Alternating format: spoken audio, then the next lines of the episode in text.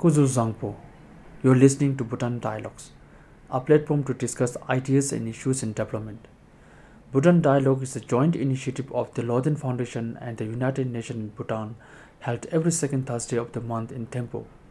Our host for this session is Dr. Karma Phuntsho, the founder and the president of Loden Foundation, and the guest is Mr. Michael Peil, the vice dean and an associate professor of law at Jigme Singye Wangchuck School of Law in Taba to discuss law is a story we tell each other in talk. This dialogue has three parts. Mr. Svante Helms, the head of office of World Food Program in Bhutan, will introduce the session, followed by the conversation with the guests. The session ends with a Q&A with a live audience. Kuzu Zangpo, and welcome to your UN house. Can you hear me? We're not quite sure whether the mic is working, otherwise I'll speak even louder. Bhutan Dialogues is an open space for dynamic conversations on issues of national interest and with the objective to listen, share, and refine our ideas in pursuit of social progress. Since the last session in January, we have had the launch of Bhutan Dialogues website and social media pulses. On the website, you will find our past sessions in both video and podcast. And we will continue to update this website so that everyone has access to all the sessions. In addition, we hope that this that through this platform we can reach out to all the educational institutions and citizens around the country. Coming back to our theme for today, which is law is a story we tell each other in the dark. it's to me it sounds like the beginning of the mafia movie where you have two old Sicilian dons that sit next to each other, trying to scare each other with dark tales of the long arm of the law. law is a subject matter of fascinating interest, but very few have made the attempt to tell the story of law. Law is the microcosmic history of humanity as it concerns every human being. Upon law, what we call rights are founded, and by its wrongs are forbidden. Our speaker today is Mr. Michael Peil. On a cold day in November 2012, Michael heard a story. it was about a king who had invented a concept called gross national happiness, and who, years later, determined that his absolute monarchy was inconsistent with the concept of gross national happiness. That in order to be truly happy, his people needed self determination. In a move perhaps unprecedented in history, this king set aside the absolute monarchy in favor of a constitution. The story concluded with an invitation. This great king's son, now king and himself a visionary, had determined that a young democracy requires lawyers, judges, and professionals, and he asked Michael, Will you be willing to come and help us build Bhutan's first law school. Michael came, and here he is. and he is the first vice dean and a professor of law at the Jigme Singye School of Law. Welcome, Michael.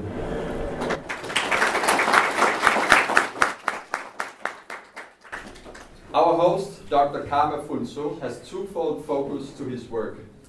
He is a disruptive thinker and a social worker. As an academic, he has been engaged to document and write about Bhutan's fast disappearing cultures. After nine years heading up a project to digitize Bhutan's sacred manuscripts, and he began six years ago to record the country's old traditions. Welcome again, also to you. Uh, at the end of this session, you will have the opportunity to ask speakers questions. Uh, and may I suggest uh, that you keep it short and sweet and tweet size. And if you have longer questions, we will have tea afterwards where you can engage with the speakers. Uh, I will also ask you to put your phone on silent while we are having our conversation up here. Now, after the tea, I would like to invite people to come back in here we have with us Mr. Namkar Gelsen, the founder of Transcend Artisan, a business which deals in the creation of aesthetic appeal, a company that manufactures stunning pieces of woodwork as a blend of traditional art and modern design.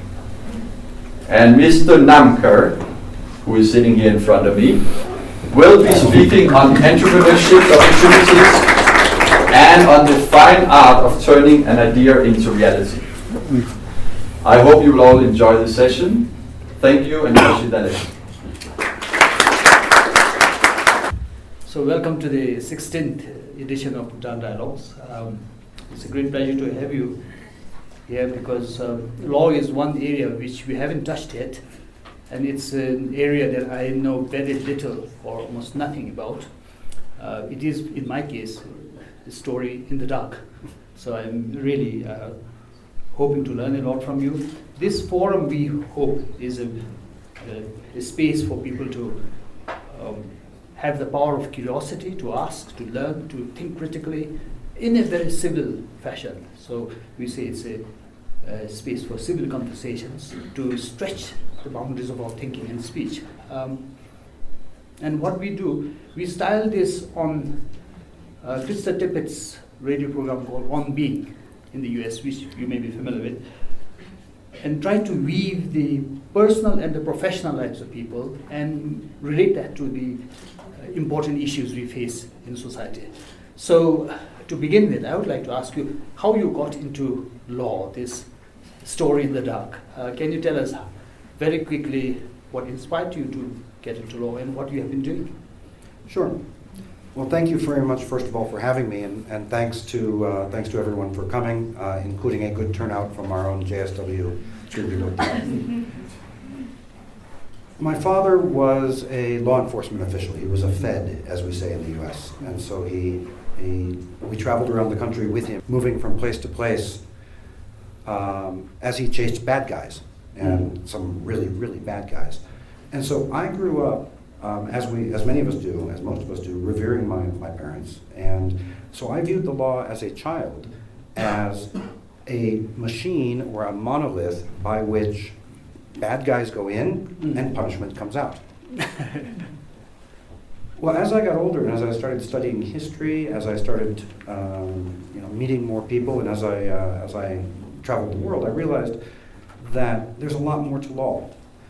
That law is in the warp and woof of everything we do in civilization. That law is a way that we communicate our civilized tendencies or our values to each other, and it's a way that we codify or memorialize that ongoing social, economic, and cultural conversation. And so I was a maths student right up until you know 21 years old, and so I was a problem solver. And at some point, I said to myself, uh, you know what, the problems that I'm looking to solve aren't solved through maths, aren't solved through the hard sciences, they're solved through law. And so, in a nutshell, that's, that's how I got where I am. Well, As a problem solver, you became a, an expert in law.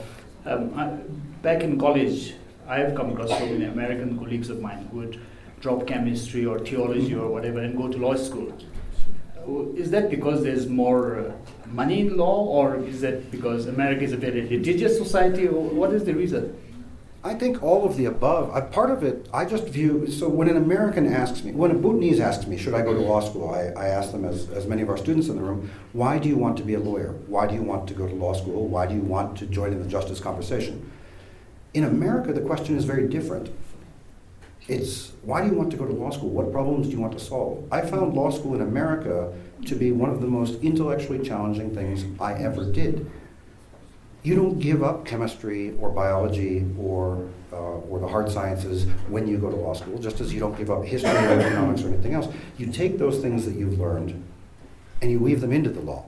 And so that's where that's how intellectual property lawyers are born. That's how uh, commercial lawyers are born you know, you have to be an expert not just in law, but you have to be an expert in soft skills. You have to be an expert in sciences. You have to be an expert in business. Mm. Uh, and so, I think it takes a certain kind of person to turn their back on the laboratory and say, I want to be a chemist who does law, or I want to be a biologist who does law. Mm. But that's sort of how I've always viewed myself. Mm. You know, I am still that little math nerd but I also do law. That's very interesting to know. So, law, in a way, is cross-cutting across other academic disciplines. Now, uh, on the same note, now rule of law, legal identity, uh, access to justice is so important across the entire spectrum of development. And this is a forum for development and refining our ideas of development.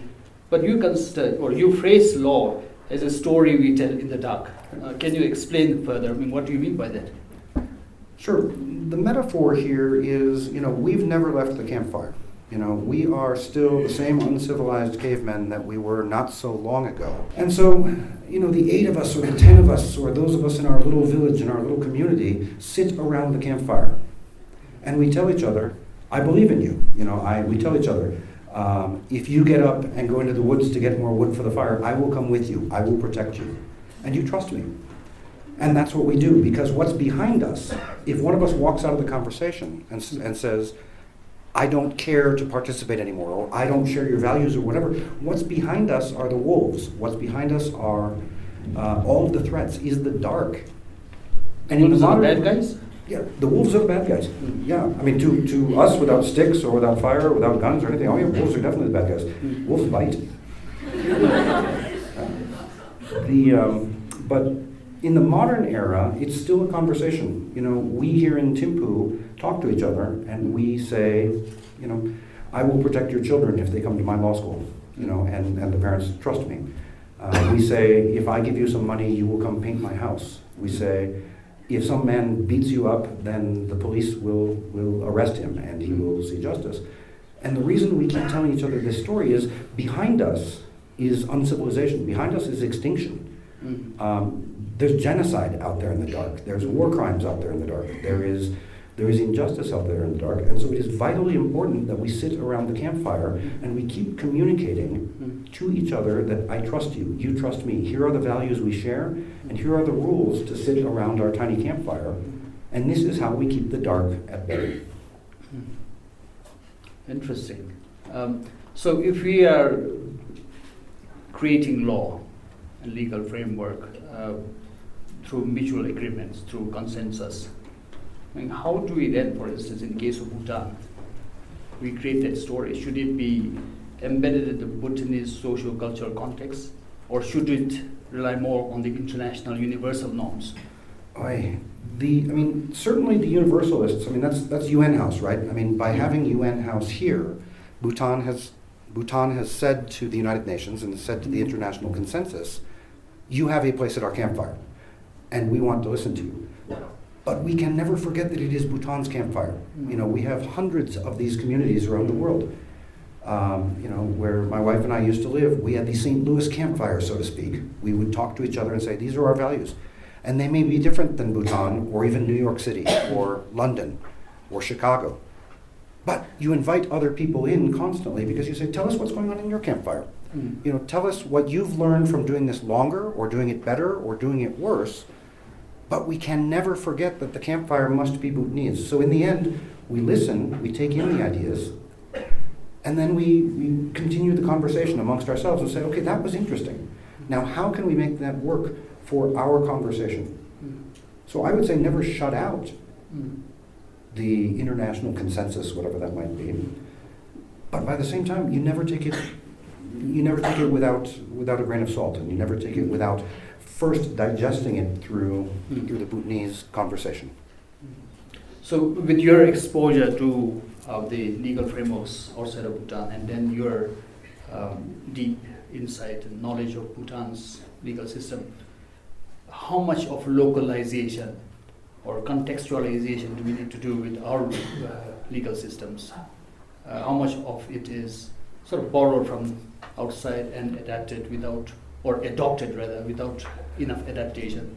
Oh, I would say we can all look at that and figure that out for ourselves in that the ones that don't work mm. tend to be the borrowed ones. Mm. And so we look at things like uh, the Contracts Act, we look at things like, uh, oh, some of the things on children protection, domestic violence, this kind of thing. And oftentimes, the parts that cause the most consternation within Bhutan and the most conflict are the ones that are simply borrowed from someplace else, mm. either through the good offices of the United Nations mm. or because some enterprising young parliamentarian Googles and uh, Mm. and says, "Well, we need a we need a Right to Information Act. Let's borrow this one from India." And I mean, in my mind, that's one of the reasons Bhutan doesn't have a Right to Information Act, for example, is because we have yet to Bhutanize the idea of right to information. And so I would say Bhutan needs to do more of it. If we look back at what happened before the Constitution and before the constitutional process, there was a lot of this. You know, experts would be handpicked and sent off and told, we need a penal code. And they would sit together and they'd go back and forth. And sure, they'd draw from other countries, but they'd also draw from Thrimzhung Chhenmo. They'd tra- draw from uh, they draw from the Buddhist teachings. They draw from everything. And if you want the best example of that, you look at the Constitution. You know, the international agencies and the international uh, participants weren't even allowed into the campfire on that constitutional question until well into the process. Mm. So I would say the answer is Bhutan needs more, and that it's vitally important. Uh, laws that uh, you think were uh, so primarily um, borrowed or uh, brought from outside, and then the Thrimzhung Chhenmo you say is a good example of how we have created something at home. Um, talking about this, I actually was struck by the two examples you mentioned. I mean, Right to Information Act, uh, I would say this this whole culture of access to information is pretty new in Bhutan, so we can't expect too much from our legal experts to sort of draw something from grounds up.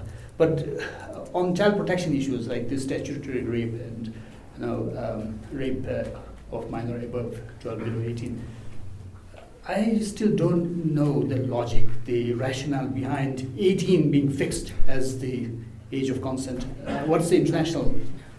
There is no international standard. And, and, this, and this is what I'm talking about. This is one of the risks of not having the Bhutanese conversation first, right? Um, of the eh, 200 plus jurisdictions on earth, fewer than 60 of them have an 18 year old right of eh, um, age of consent. Mm. Almost all of those countries are parties to the Child Rights Convention. There is no international consensus, and 18 is a magic age in some Western countries, Mm. but 21 is a magic age. You know, Portugal, the age of consent is 21. Mm. Um, so there is no international consensus. There are NGOs out there that are trying to push this magic number or another. You know, 18 is a very popular one. Mm. I'm not saying that the number should be 17 or 16 or 19 or 20. What I'm saying is Bhutan should not have adopted an arbitrary number from outside Mm. without first having the conversation. Mm. And we saw it in, in the newspapers and on social media here over the last five years. Anytime there's an arrest, Mm. the struggle within the communities to say, but we've always done it that way. Why are the police getting involved? Mm. And the police quite rightly say, all we can do is enforce the law. We don't have discretion on, we don't have discretion to, to let somebody go. The law says what it says. Mm. And, you know, that should have been processed through the Bhutanese conversation. And then maybe you add a Romeo and Juliet Mm. proviso. Mm. Um, you familiar with these? The Romeo and Juliet proviso that if that 18 explain for is exactly don't know? 18 Yes. is the 18 is the magic number. Mm. But if Romeo is 17 and Juliet is 16, we don't prosecute. Mm. You know, so that, or if Romeo is 18 or 19 and Juliet is 18 or 17, we don't prosecute. And it says that if the two of them are close enough together, that there's nothing wrong with it. Mm. And that's and that's fine, but that's also there's nothing magical about a Romeo and Juliet clause either. That's a question of what works for Bhutan. All the international consensus tells us is we must protect children. We must pr- and and you know the magic ages are 12 and 15 Mhm. under the under the Child Rights Convention. Mm. And um, yes, we should protect children. And then it's how do you protect how do you best protect children within your own national or subnational cultural context. Mm. So Uh, are there enough conversations going on then uh, around the Bhutanese campfire to uh, repeal or amend these laws? I think the child protection one, the age has been reduced from 18 to 16. If I There's a there's a 16 17 thing going on if they're both within 16 and 17 uh, in the in the penal code amendment, but it's still 18. So if I'm if I'm Mm. 19 and you're or if I'm 21 and you're 18 or whatever, you're you're still on the hook. Um, as far as I know, unless something's changed. I'm looking at my students. But uh, the, the more critical question is uh, do we have a a civic discourse, a critical uh, sort of discourse going on to revise some of these relevant or uh, uh, unapplicable laws. Well, you work at the, the Premier College of Law, so if you are not doing it, probably it's not happening. Right. I, say, I think certainly, and I'm looking for support among my colleagues here, I think certainly on our campus there is, and in our classrooms there is. Mm. And looking at social media, looking at the newspapers, and talking to our friends and colleagues here in Bhutan, I suspect the conversations are going on. The problem is, that, and this is why I chose this title for this conversation, um, I suspect that people, like I used to, tend to view the law as a monolith. That a law is something that judges give us or that Parliament gives us, and that we play no part in except to follow, Mm. to vote once every five years, and perhaps run for Parliament ourselves. And that's just not how it hap- That's not how it happens. Law follows the social discourse. Hmm. And so what we're missing here in Bhutan is not the discussions, hmm. because those are happening. We, we see those everywhere. What's happening is the connection between those discussions and the law. Hmm. You know, we, and, we should have campaigns and lobbies to to revise these laws. oh, don't what use the word lobbyist with an American. um, How can we practically take it from a civil conversation like this one? Of course, we need to have even more conversations like this one, I think. I personally don't think there's enough happening at the moment. But how do you translate that into an active uh, sort of campaign to change things in real terms? I would, I would love to see more members of parliament in this room and in rooms like this around Thimphu. I'd like to see more judges in, in this room and in, in places like this room. I'd like to see them sitting where I'm sitting and defending what they believe, but I'd also like them sitting in the first or second row listening to you know one of our students or listening to uh, one of the active entrepreneurs in the country uh, saying, and this is what's wrong, and not just in the context of the campaign. And then we should be pulling that group together and saying, boy, these, these 12 or 13 people have really thoughtful comments. And, you know, Dr. Karma, could you lead a task force to just come up with, you don't have to write legislation. Mm. What we'd like is start telling us what the points around which consensus exist and why this consensus differs from what we're doing in the law right now. Mm. And that's certainly something we're trying to do at the law school. When we teach contracts or torts or criminal law or whatever, the microphone is always turned over to the students to say, okay, you've seen how they do it in India, or you see how it's been done to this point in Bhutan. Is that right? Mm. You know, and if not, you know, don't just tell me it's wrong and don't just complain on, on social media, but tell me how it could be made better. And if that involves pulling this piece from the Indian example or this piece from the American example, great, but tell me why it would work in Bhutan. Mm. You know, I'm, I'm very practical, I'm very pragmatic, and in my experience, the only way to find the answers to those questions is to keep talking, is to have that conversation. Mm. So we talk, but We then talk. the talk must translate into action somehow, and uh, Absolutely. uh, there must probably be some civic citizens' uh, initiative to maybe campaign to write to the parliamentarians to uh, repeal the law or Oh, sure, but, things. but, you know, like a lot of things in life, a petition is worth the paper it's written on. Mm. And nowadays, we don't even do with change.org and things like this, Yeah. we don't even put it on paper, so it's not even worth the paper Mm. it's written on. So it's not about collecting 20,000 signatures, it's about having conversations like this, or better yet, having six or seven of us sitting around here and no audience, and we sit around and we say, all right, now that we figured out what's wrong, let's win by reason, not by numbers. I mean, we get to win by numbers every five years. That's why that's why we have elections. Mm. Um, but this is winning by reason. This is saying these these are the things we've discovered that are wrong with the Contract Act or with the Penal Code or whatever.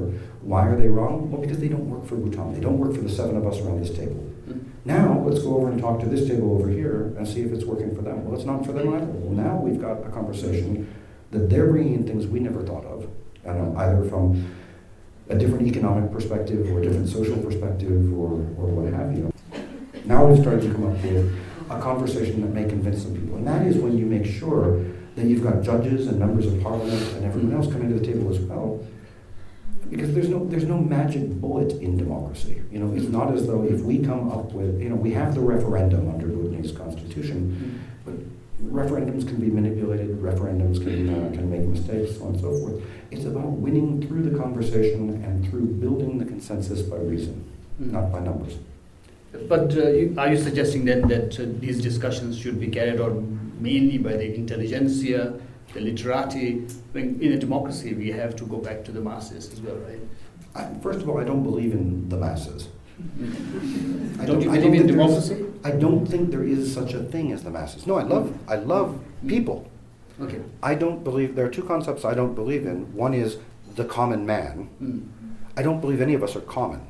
Um, and the second is the masses. I, I, think as soon as you point to something that you think is the masses, you discover the distinctions among them and the differences and so on and so forth. So, so I'm very leery of the concept of going back to the masses.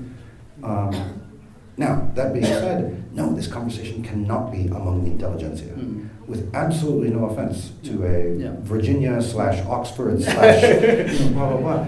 Um, there comes a point where the intelligentsia do not no are no longer able to um, reflect the fullness of the Bhutanese experience. You reflect one very important facet of that experience, Mm. and you also bring to the table all of your experiences from around the globe and all your connections. But that is one half or one tenth or one percent of the Bhutanese experience. So, so no, it, it should be all inclusive.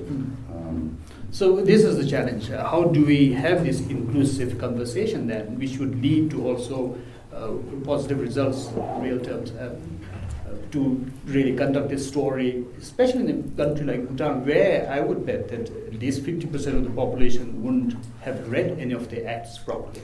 we don't need them to read the acts. I mean, that's law follows society. I mm-hmm. don't, you know, it, our students come in, you know, during orientation and they say to me, you know, ignorance of the law is no excuse, and therefore mm-hmm. I will fix Bhutan by making sure everyone in the country has read all of the laws. And so so. I don't care. You know, why do we not kill each other? It's not because the law says that that's homicide and you can be punished. It's because that's wrong. Mm. And why do we have a self-defense exception where if you attack me, I can I can defend myself? Mm. Not because the statute says that self-defense shall be reasonably executed. And torts class, pay up, pay attention right now. self-defense must be reasonable and proportional to an attack, and so on and so forth. Nobody reads that. Mm. We we self-defend, or we defend our family, or we defend our houses, because that's right. And if it weren't right, it, it wouldn't and shouldn't be the law. Mm. And so, why do 17 and 16 year olds get married in some parts of Bhutan? Mm. Because that's what works in their society. Mm. Why in other countries is 18 a magic age? Because that's what's right in their society. So, I don't need 7 lakhs human beings, 8 lakhs human beings to have all studied law Mm. in order to participate in that conversation. We need to know what do you value, what's important to you, Mm. and how is what's currently codified, written down, and enforced not serving what you view as important? So you're bringing down to a sort of common understanding of issues in life, sort of common sense. Yep. I mean, law Um, should be common so, sense. so now, uh, let me then uh, pose you this question. Um, this is something that I want to also figure out myself. On the one hand, we need to have these local stories to create a very um, practical, contextual legal system. But on the other hand, uh, we also have to go with the basic human rights, basic notions of freedom. Um, and we have Bhutan is signed to so many international conventions and treaties, and we have the obligation to be in uh, agreement with them. So, um, if we were to focus so much on the local consensus, isn't that also destroying some basic rights of people? Like, for instance, in Saudi Arabia, I'm sure they'll say it's a local story, valid and real, to not allow women to drink, not allow women to drive. Should we respect that as a local story, or should we still insist that that is a major violation of human rights? So, first of all, who invited you to the Saudi Arabian campfire? No, but if we expand the campfire beyond Bhutan and beyond Saudi Arabia, let's make it a global campfire. Well, okay. So, first of all, I'm not sure at this stage in human evolution in human social evolution that it's proper for us to talk about a global campfire. I mean, I believe I believe in my heart that there's more that, that more similar among all of us than than different. That being said, you know, we can push universalism too fast and too far. Um, I love what the UN is doing as an aspirational. Mm. And I love what the Red Cross and all of these human rights groups, um, Amnesty International and Human Rights Watch, Mm. what they're doing as an aspiration. Mm. But to impose those right here, right now, Mm. on every single little campfire, Mm. is to assume that we as humans have come a lot further than, than we actually have. Mm. We're not ready for a universal consensus on, to go back to our first example, on an age of consent. Mm. Because your society, Saudi Arabia says, if I'm not mistaken, any age as long as you're married. Mm. You know, Bhutan says 18, but they say we don't really like that. In the United States, we don't have a single age of consent. Each state has its own age of consent. And for universalists to come in and say, and right here, right now, it's going to be um, 19 and a half years old, is silly. It's taking the conversation, it's trying to expand the campfire too fast. Mm. Now, that being said, a country like Bhutan Mm. um, should always keep a seat in the conversation for the dreamers, for the universalists, Mm. and for that matter, for the people with agendas. You know, the I mean, UN House is here for a number of wonderful things, and also here because they really like us to ratify all those other human rights, you know, core human rights instruments. Mm. And they get very frustrated when Bhutan says, not yet, not so fast, so on and so forth. We're not ready Mm. uh, to adopt all of these. But that's no reason to say, and UN, you've said your piece, now go home. Mm. Um, it's a reason to say, let's talk about where we have commonalities. Let's talk about the receptors in our society Mm. that might hook up with the values that you're telling us, hopefully and optimistically, that the rest of the world has already embraced. Well, Michael, it's really refreshing for me to uh, listen to an American who is sort of dumbing down universalism. Thank God we have some Americans who think that we don't have to follow American standards all the time. um, but Where have uh, you, where have you besides been for last two and a half years? But uh, jokes aside, um, we live in a highly globalized uh, time, right? So uh, I am totally for universal human rights, for instance. There are certain elements of our legal system or cultural practices that are shared globally. So uh, hasn't really the campfire expanded? But, but listen to the order you said that in. You said there are certain aspects of our Mm. uh, legal system that are shared globally. You didn't say there are certain global standards Mm. that are shared by Bhutan. It grows out of that. Now, sometimes it is influenced, even heavily influenced. You know, the, the Nuremberg crimes being a great example of that. When a very wise person, you know, from somewhere else in the world says, "Hey, what we're all really saying is we need a prohibition on aggressive war, or we need a prohibition on crimes against humanity." Because what you're saying over here in the Muslim countries, and you're saying here in the Buddhist countries, and you're saying in the Christian countries, and you're saying in Canada, um, is that we that none of us like crimes against humanity. Mm. And here is what we think they are, and let's everybody, you know, sort of pick and choose and figure out if there is indeed this global consensus. Mm. But that needs to come from the ground up, Mm. with people, you know, like the, hopefully the people in this room, Mm. surveying it and saying, hey, we're all saying the same thing. We're never going to agree on an age of consent, but what we all agree on is children must be protected. Mm. Now let's figure out how much we can drill down on that, and then how much we can lobby each other's campfires, how much we can leave the Bhutanese campfire and walk over to Nepal or India or even the United States and say, and this is how we do it in Bhutan. Is, are, we, are we getting any, any traction here at your campfire? And they said, well, come sit down. We'd like to hear uh, Mm. what on earth you're doing. What on earth, you know, gross national happiness is one of the, one of the best examples of this. This is one where tiny Bhutan Mm. Suddenly had people all over the world saying, come sit down. What on earth is this? You know, we've been running ourselves ragged on the treadmill. Mm. Come sit down. We, we're probably not going to adopt it. It probably doesn't work here, but we'd like to hear what you're doing. Mm.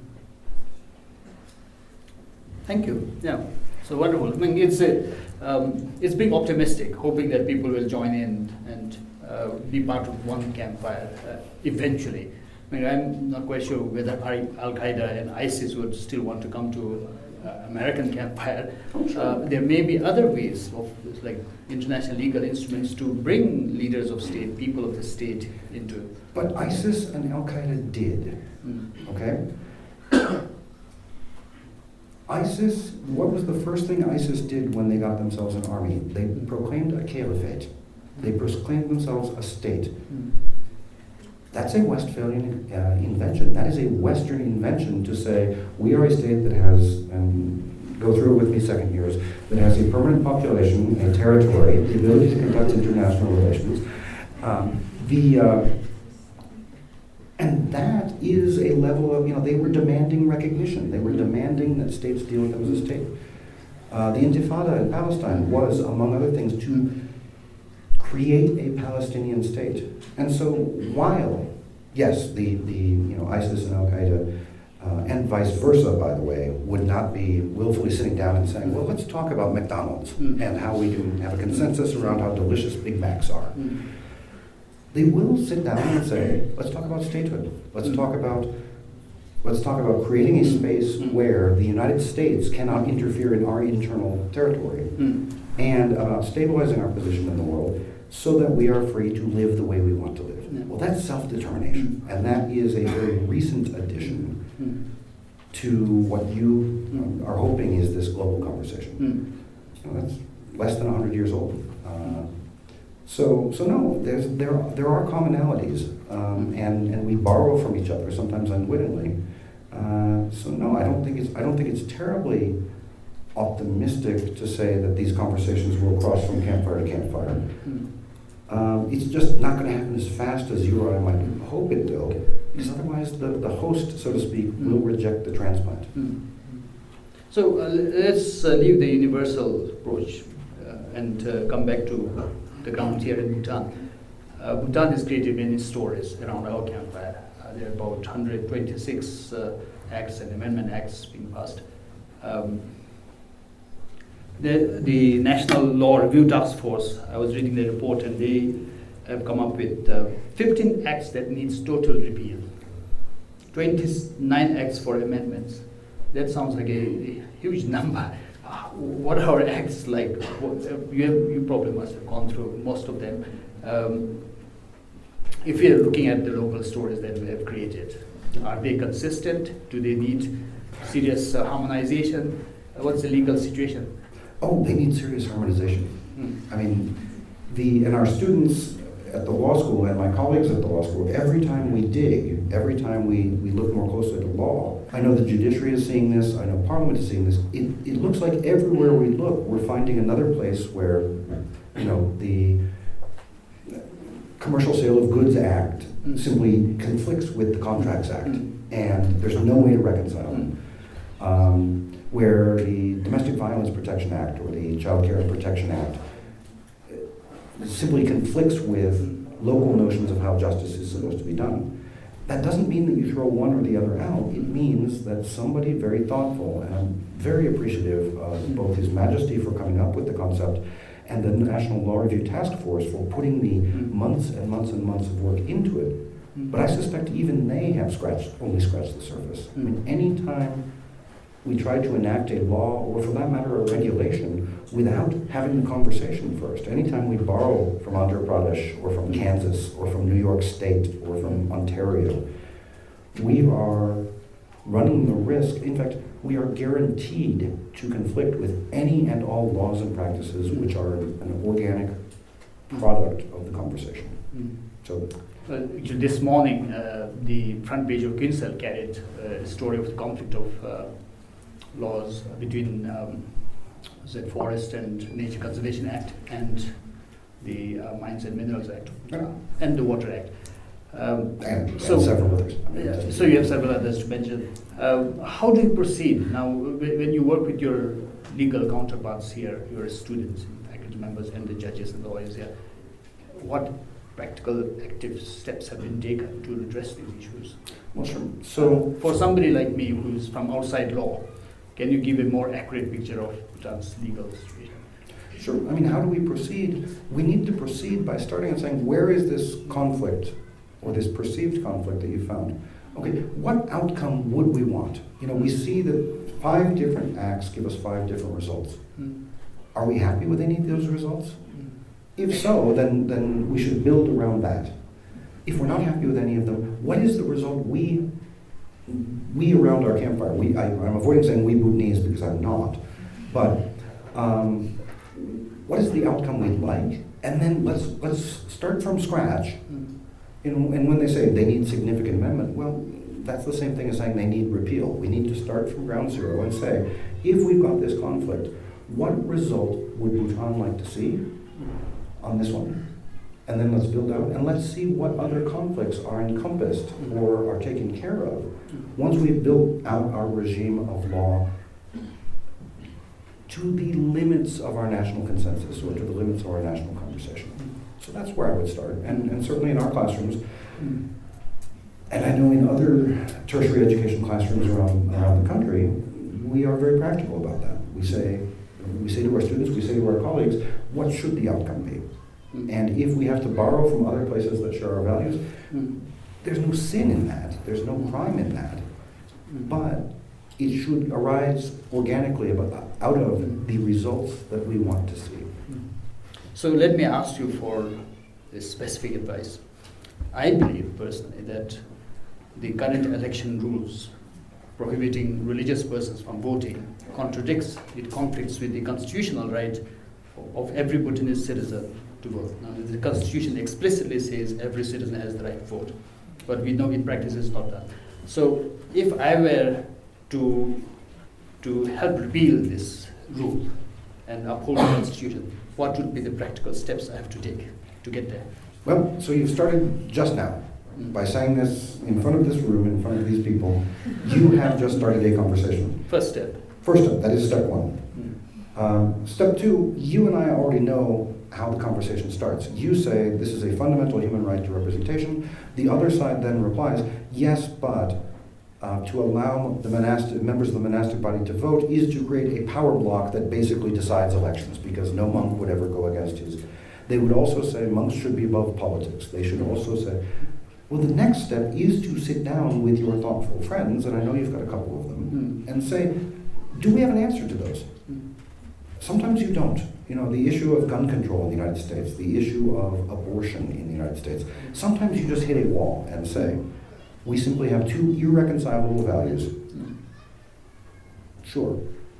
But it may be the case, and we'll come back to that, but it may be the case that you've got answers. Mm. And that the you and your thoughtful friends have answers. Well, then you guys go back to your other campfires. You know, we all have multiple campfires. I have my legal community, I have my family, I have the Chilip community here in Bhutan.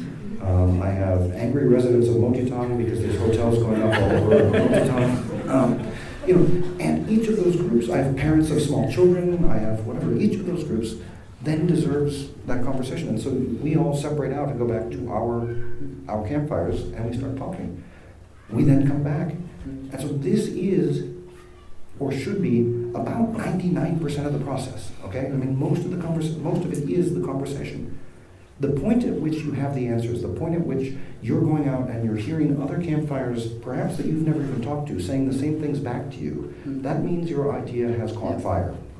Not to confuse the metaphor. Mm-hmm. That means you, you, are, you are seeing a consensus building. That is the moment we then turn to Parliament, or we turn to BNLI, or we turn to the law school and say, mm-hmm. we'd like to get some experts on this question. You know, what would such a law look like? We'd like to devote a Bhutan dialogues to this question of should monks vote? And we'd like to have, you know, Dr. Karma Phuntsho talking to an opponent of this. Mm-hmm. Why? Because that's more interesting to us. We're, we're trying to build a consensus to allow monks to vote.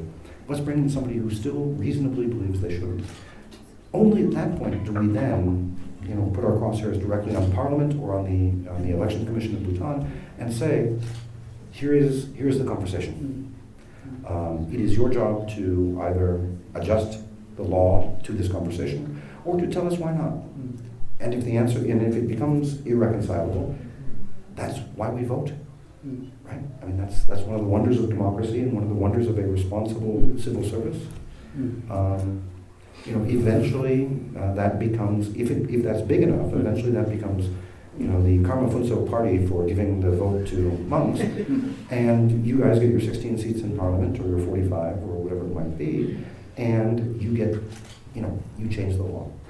But that, in my mind, is a last ditch. Mm. You know, that is really the violent part of democracy, where let's throw the guys who disagree with us out and replace them with the guys who agree with us. It really should be that by the time you approach Parliament, because of these conversations, because of these ever iterating and improving conversations, the parliamentarians have already seen you coming from 10 miles away. Mhm. You know, they've heard it from their friends, they've heard it from their wives, from their children, from their, from their neighbors. And so when you finally show up and say, hi, I have a report, they say, what took you so long? Mm. You know, we, we're waiting for this.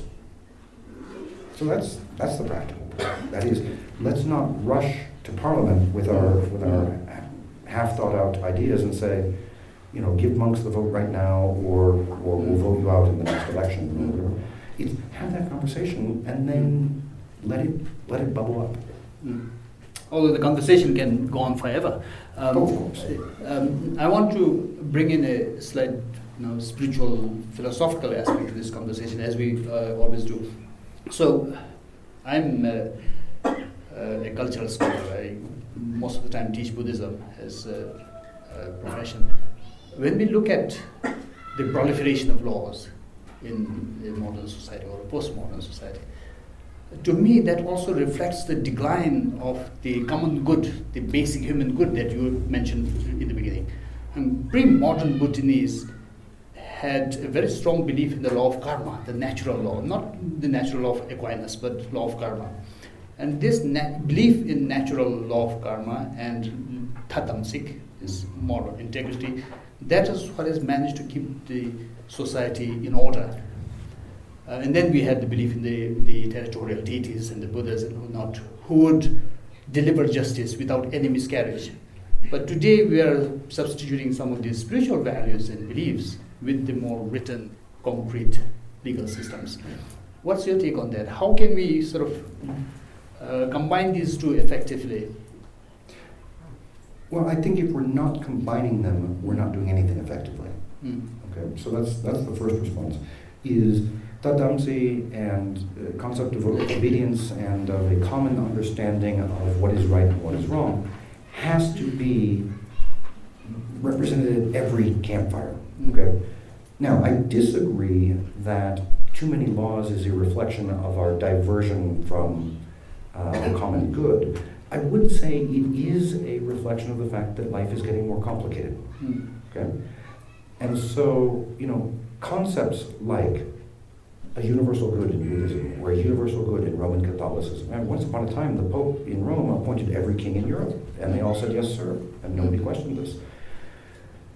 You know, once upon a time, people thought that the Bible had every answer for morality and, and legalism and so on and so forth. Life gets more complicated, and um, as people travel, as people engage in, in very differentiated lives. You know, we're not all farmers anymore. We're not all uh, staying in the same village that our parents and grandparents and great grandparents were in. The story gets muddled. The story gets gets both confused but also changed in the retelling. Mm. And so we write laws, and this is what I meant before when I said that the law must follow social development. We write laws not to say that this is universally true for the rest of time, forever and ever. We write laws to say, at one moment in time, 2001 or 2008 or 2011 or whenever we did it, Mm. there was for one brief shining moment agreement on what is right and what is wrong. We are putting a flag down to remind ourselves of what was right at that moment. Mm. And if we have to pull that flag up later and say, and this was what was right eight years later, Mm. uh, then then let's do it. Mm. but a proliferation of laws simply says that there was a proliferation of discussion, a proliferation of people saying, Mm. you know, with, with all of the foreign direct investment coming into Bhutan, to now we've never felt the need for a water act. We've never felt the need, uh, because Bonism plus Buddhism plus, you know, some Mm. Bhutanesism Mm. um, has always told us how to behave around the trees or the water or whatever. Well, the conversation got muddled because people like me showed up and said, "Hey, nice tree. Can I can I have that tree? Mm. Nice mountain. Can I have that mountain?" And so the Bhutanese conversation, ideally, the Bhutanese then said, "Well, this guy wants to use that tree, and he's offering us an awful lot of money. Mm. So we need to have some rules so that we don't lose our way. We want to put a flag down and say, the world is changing, but we this we will go this far and no further." Mm. you know, the Constitution, you know, we will go 60% and no further um, in terms of forest cover. Um, that is a, a flag that was planted at that moment, at that constitutional moment, to say, we know the world is changing. Our, His Majesty has told us that the world is opening up and that we are never going back to the way things are. So let us record at this moment in time for ourselves and for our children and our children's children what we around this table, all seven lakhs of us at the time, believed to be this far and no further, believed our common heritage and our common values. So, so I don't think that too much law is in itself a problem. Thank you. Um, we have uh, already reached the end of our uh, time, but um, one last question before I ask the audience to share their questions. Um, we often ask the guests to share any inspirational, any motivational sort of tips or techniques or habits you have to help the audience, particularly the young audience, uh, be sharp and on top of things. Um, especially in this case, if you have any advices you can share with us, Bhutanese, on how we should be engaged citizens in developing a good uh, legal system here. Well, sure. Um, I don't know that anybody has anything to tell the Bhutanese. Um, uh, it is, again, your own path. Um, I will say, in terms of staying motivated, um, one of the nice things about the way that I've described this conversation, the conversation itself is quite motivating. I find this, what we're doing right here, to be incredibly energizing. Um, and I'm taking notes as you're going on to say, oh, I have no answer for that one. I should go look that up later. And, and I need to talk to my torts class tomorrow about, uh, about that question you just asked, or maybe even put it on the exam. Um, now they're going back to the tape. The, um, uh, no, so the, so the first thing is if something bugs you, talk about it. You know, don't complain, don't, don't force your ideas or whatever, but say, you know what, um, you know, the fact that laws tend to breed litigation, and bugs me, and it, tell, it tells me that we've got too many laws in Bhutan because then we're going to have these law students running around suing people and so on and so forth. And boy, that's really, I, I hate that. Professor, could you please tell me if I'm completely wrong about that? Or, or Dasho, could you please tell me, you know, what your experience is? Or Professor, you know, this, this, this. Get those off your chest. Um, because number one, as I found out today, a lot of times, unless you tell me, I don't know that that's, that's a concern to you. And number two, it may also be a concern to me. Or number three, it may be something that I've thought deeply about and I possibly have something to calm you. you know? So I think that's, you know, keep Wonderful. talking. Keep talking. So let's talk. Any question? Hi, Michael. Dr. Karma. My name is Sana Pelvin, and I'm a tech entrepreneur. Um, and from my experience, I've seen that in the context of Bhutan, a lot of people use law and regulation as an excuse for indecision. And, um, and the reason I say this is I feel that, especially in the civil service, the credit you get for making a good decision is a lot smaller than the repercussions you get for making a bad one. And so when someone like me comes in with a with an idea that has never been done here before, nobody wants to make any decision on on anything. And just to give you, uh, just to set the context, like it's been a year and eight months since I applied for a business registration.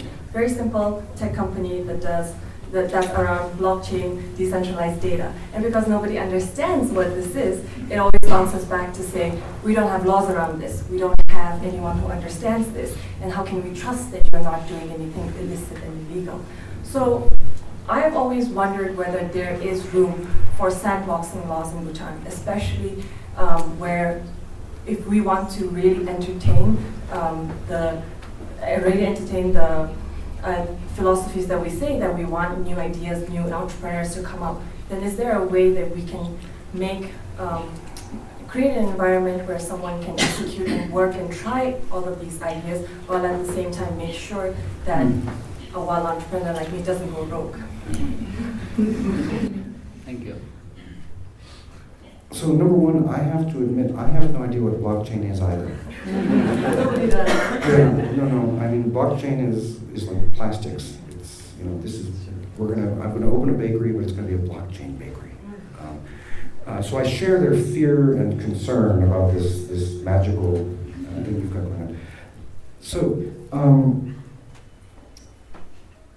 Sandboxing. I mean, the, the problem with sandboxing in law, which I love, by the way, um, is that law is always done with live ammunition, right? We can't go out and have a paintball contest with respect to uh, corporate registration or uh, crypto security laws or whatever, because as long as you and I both know that it's pretend, we're never going to find out whether the law actually works or not. Right? So we can't sandbox law in the way that we can sandbox, say, entrepreneurship ideas or whatever, um, because you and I will always, in the back of our minds, know that this is fake. It's only when we release the law into the wild, so to speak, that we find out whether it works or not. Now, the space that you're in, entrepreneurship and especially tech entrepreneurship, the law is always going to lag well, well, well behind you. Um, there are examples from my childhood, um, uh, not my childhood, uh, but from the 1990s when the internet first came along. And United States federal courts would have arguments about whether, for certain purposes of commerce and criminal law, the internet was more like mailboxes or more like tubes. And why does it matter? That's where you're at right now. And I have to say, I envy you because in those few times in my life where I've been there, where I'm, I'm sort of standing on an island by myself and saying, this regulator has no idea what to do with me, this regulator has no idea what to do with me, my investors have no idea what to do with me, that's when I know I'm doing something really cool. Now that being said, let's let's talk offline. Let's let's and, and talk to my students and my colleagues offline as well. Um, this is exactly the kind of question that we're trying to train each other on the faculty and our students to fix. You should have a guide in this process who shares your entrepreneurial spirit mm-hmm. and can say, okay, we're going to have to bash our heads against this wall. Or, okay, I know somebody. We can have a very creative conversation with somebody at start building this consensus around maybe not sandboxing law, but sandboxing industries, where you know we create a new law that is out there in the wild that says we're, we're putting protective fences around blockchain, whatever that is, to keep blockchain safe from the rest of the economy, but to keep the rest of us safe from blockchain as well, because it sounds like something you can catch diseases from. Um, and so I wouldn't say we need to sandbox the law. I would say we need to sandbox your industry. And, and that is something that, that Bhutan has been very good at in the past. You know, Bhutan has effectively sandboxed the tourism industry for decades. Did I answer your question? Yes, yes, thank you. But the, um, the legal experts have to start thinking about these things. Uh, and um, um, with the tech entrepreneurs, I can imagine their frustration. We are always uh, moving very fast. The legal system, as you said, is lagging behind terribly. But there are good examples of where they have also been very dynamic. Like in the case of porn- pornography, it was initially videos made on computer, which they very quickly amended to uh, recordings made on any electronic devices. So I think one can be very dynamic too. But is a recording of a virtual 10 year old child where no children were involved, is that child pornography? I don't know. You're the lawyer. Well, no, I'm saying, I'm saying we've moved fast, mm-hmm. but to our friends in the tech industry, the law was still incredibly slow. You know, there were, there were different forms of pornography electronically years before the law caught up. And now, while we're patting ourselves on the back and saying, hey, we finally figured out how to stop pornography on Instagram and Snapchat and whatever, the bad guys we're trying to get have said, yeah, Snapchat is still 2016. Um, so the law always lags behind, it. and so it is people like you that force us to be better. Good afternoon, Professor and Dr. Um, we met, you mentioned earlier that there were, you know, this and this many acts and laws. He said that. Yeah. but Bhutan does have a lot of good laws on paper. But often we observe that there are so many loopholes that people can use to get around those laws and still do a lot of illegal you know, activities in the construction uh, area or even in the mining. So how do we, you know, encourage people to stop doing that and follow the good laws that we have on paper? Because it's really frustrating when you have this small group of people who are very obedient and follow the rules. But then on the other hand, you see another group that's able to take advantage of their knowledge and, you know, make a lot of money out of it too. It's a great question. Um, uh, so thank you for that. Um, the first point I'll make, which does not at all answer your question, but is another one of these big sweeping things I get to say as a professor, is a law that we are unable to implement is by definition not a good law. Okay? Bhutan has some fantastic environmental legislation um, on environmental impact assessments, on what happens when you try to throw a giant law school campus into Ponga Paro, um, so on and so forth. Um, that, that looks wonderful, as you say, on paper. Well, okay, what you've just told me is it's not actually wonderful. Okay, if, if, if it looks wonderful on paper, but we either cannot implement it, or the loopholes are there and nobody who matters is actually paying attention, then that is not a good law. And that to me then says, let's go back to our conversation and say, what are we actually trying to attain? And let's do it in a way that Bhutan can actually implement. Um, we see this with the international human rights instruments. I'm sorry, I keep pointing at this part of the room when I mean UN House. Um, the, um, we, we talk about uh, the International Human Rights Conventions. Well, they are wonderful, and I agree with Dr. Karma on, on that point. That being said, an international human rights commitment that Bhutan makes that it cannot fulfill, either because of implementation or reporting or monitoring or whatever, that Bhutan simply can't do it, is not a good international human rights obligation for Bhutan at this time. So I would say we need to go back and look at the laws. And you've seen, you know, there's been some very thoughtful pieces in the various of the newspapers from the conduction, uh, from the construction industry, from the CDB, from other places, saying even those of us who are the good guys don't know whether we're in compliance with the law or not. It has gotten so complicated, it has gotten so everything that, that even when we're trying to follow the law, we either don't know whether we're doing it or not, or it's so expensive that we just do, go along with what everybody else is doing. That to me is a red flag that says we should be getting some construction people here around this table. We should be getting some clients around this table. We should get some people with your perspective around this table and say, what result do we actually want? And and let's forget where how we got here, but but what are we seeing that's that's troublesome and how do we fix it? And how do we fix it with Bhutanese resources?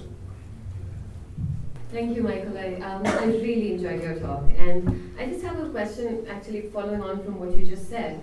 So I think it's it's great to hear about how this this whole thing uh, process must be indigenous and must come from within that empire. Totally agree with that. But when you just now said that there should be um, a law that cannot be implemented is not a good law. Um, I'm just wondering, does that not place too much of an emphasis on generating progress through conversations alone, whereas there may be scope within, around the campfire for somebody to be the outlier and to say, actually, let's do things this way. And it may be hard to do that initially, so the implementation may be a problem. But then, you know, eventually we overcome those challenges. I'm thinking of, you know, legislation around, I mean, uh, laws like, you know, around anti-smoking or whatever, you know, things that, that come out of, not out of those conversations, but out of an, in, in out of an initiative that wants to create some change. So I wonder if that's just too strong a formulation. But I loved everything else you said. And one very minor point, just as somebody, um, you know, just from a gender point of view, Mm-hmm. parliamentarians hearing from their wives, but also from their husbands. You're absolutely you right. From their wives. You, are absolutely right. I was so. I was, and we'll go to the tape. More partners. No, no. We'll, we'll go to the tape. I was so good about gender neutral up to that point, but you're absolutely right. you got me on that one. I deeply apologize. Husbands, wives, partners, spouses, for that matter, you know, house housemates. Um, at any rate, no, no, and, and, I, and I hope what's come across is that we shouldn't be choosing our campfires solely based upon people that we agree on 100% of important things about. You know, our campfires are oftentimes chosen for us, uh, where we live, where we grew up, who our parents are, what industry we work in. And we may agree as a group on nothing. But a, a significant, a critical mass of us may agree on this 40% of things. This critical mass may agree on this 40%.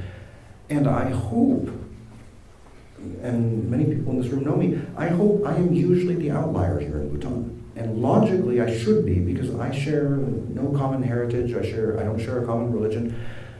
And I hope that I am the person who is never quite kicked out of the campfire, but always saying, hey, have you thought about maybe this? And sometimes those are universal human rights.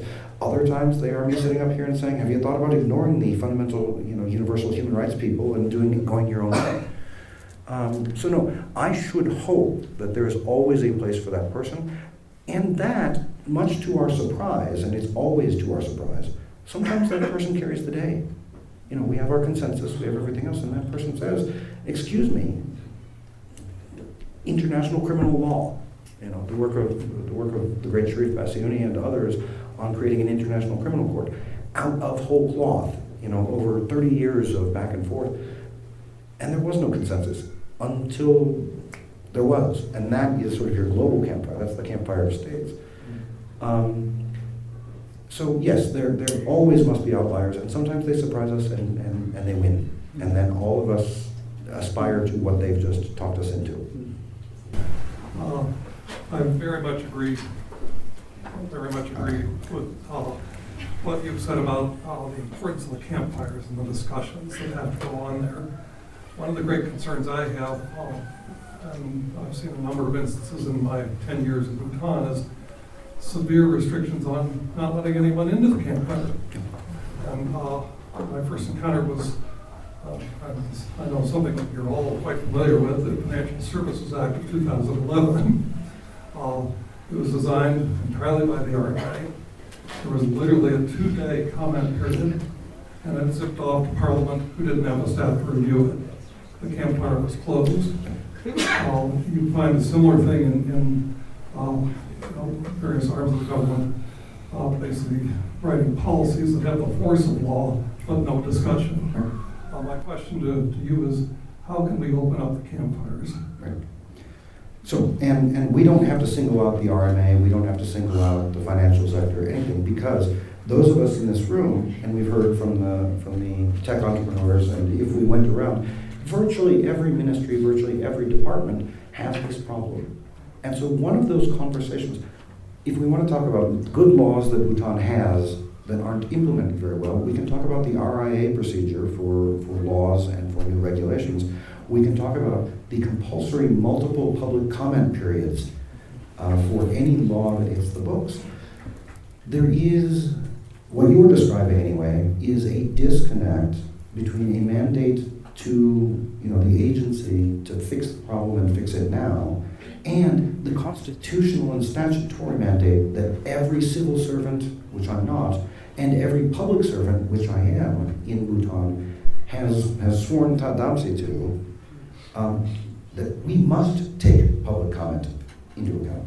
And so that then becomes, if we want to get very strange with this, a meta campfire, where we are having a campfire about campfires, and we are bringing in people from RMA, from MFA, from OAG, and saying, and by the way, this is your statutory requirement to for public comment period. But number two, this is how we could have avoided. You know, we convinced them by saying, and you wouldn't be going through these problems now if, as a matter of course, you would be asking us these things ahead of time.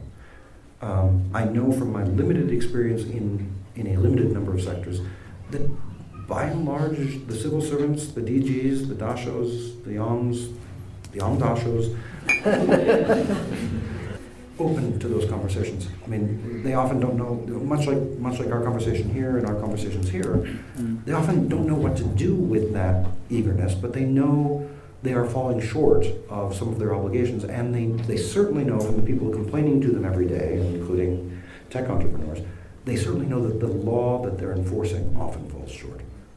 So let's have that conversation. I agree. Well, if there are no other questions, uh, it's well over an hour. Uh, I would like to close this with my final question to you, and that is a question that we pose as a ritual almost. You have been offered, uh, as a token of gratitude for being our guest, uh, two titles from the New Yorker bestsellers list, or any other books that you choose. What two titles did you choose and why? Okay. I've got a prop. So I chose one book that I own and uh, or, or have owned and have read, and one book that I, I've never read and that I've always meant to. So I'm taking this as an opportunity to read it. Um, the first is a very famous book um, that won just about every award out there. It's by Douglas Hofstadter. It's called Gödel, Escher, and Bach. It is a, it is a, I won't even say interdisciplinary. It is a pan-disciplinary analysis of how thinking about things as systems and thinking about societies and problems as systemic rather than as isolated incidents changes, entirely changes the way we think about problem solving and entirely changes the way we think about ourselves. Um, I first read it 20 years ago. I have not read it since, and I realized when I was asked to pick two books that I would really like to have a copy. So, so that's the first one. Um, the second is um, a book called The Power to Transform Leadership That Brings Learning and Schooling to Life by Dr. Stephanie Pace Marshall. Um, as an educator here in Bhutan, um, I think transform is a very powerful word, and my goal for every one of my students and my colleagues uh, at, in Bhutan is to transform, and hopefully to transform for the better. Now, this book is especially important to me because of the name at the bottom, Dr. Stephanie Pace Marshall. When I was 13 years old, I was sent off to a nerd school. Um, I was sent off to a boarding school in mathematics and science that they only picked the top nerds, the nerdiest nerds, uh, to attend. And Dr. Marshall was the founding director of that school. She was one of my earliest mentors uh, of my, uh, my, adolescent period. Um, and she, she was one of the leading women in America in STEM education, even before it was called STEM education. Uh, and she's now, she, just, she was just here in Bhutan about a month ago, uh, and I missed her because I was out of the country. Uh, but she has since become a thought leader in how education and language intera- interact, how we talk about learning, how we talk to learn, and how we talk to teach.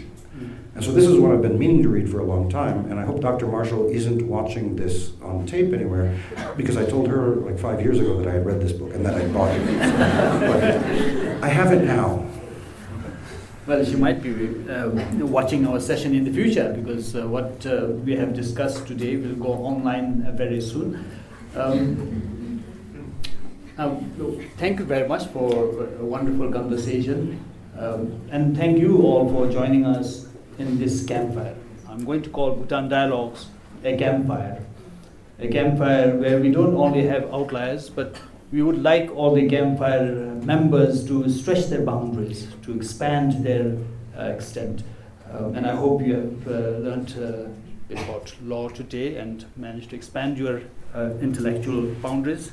I, again, as a ritual, end this session always with a piece of uh, traditional Bhutanese Buddhist wisdom.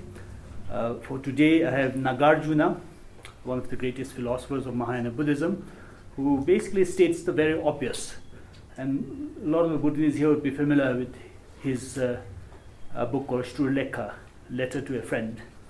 And in that he says, Timni judang miju sashindu yuntin kingi shitin lakparsung. Tim, just a plain law, whichever way you want to translate this. So Tim is said to be the foundation of uh, all that is good, just as the earth is the base for all things um, stationary or moving. With that, thank you very much for joining us at Bhutan Dialogues. Enjoy the refreshments and see you back again here for the add-on session.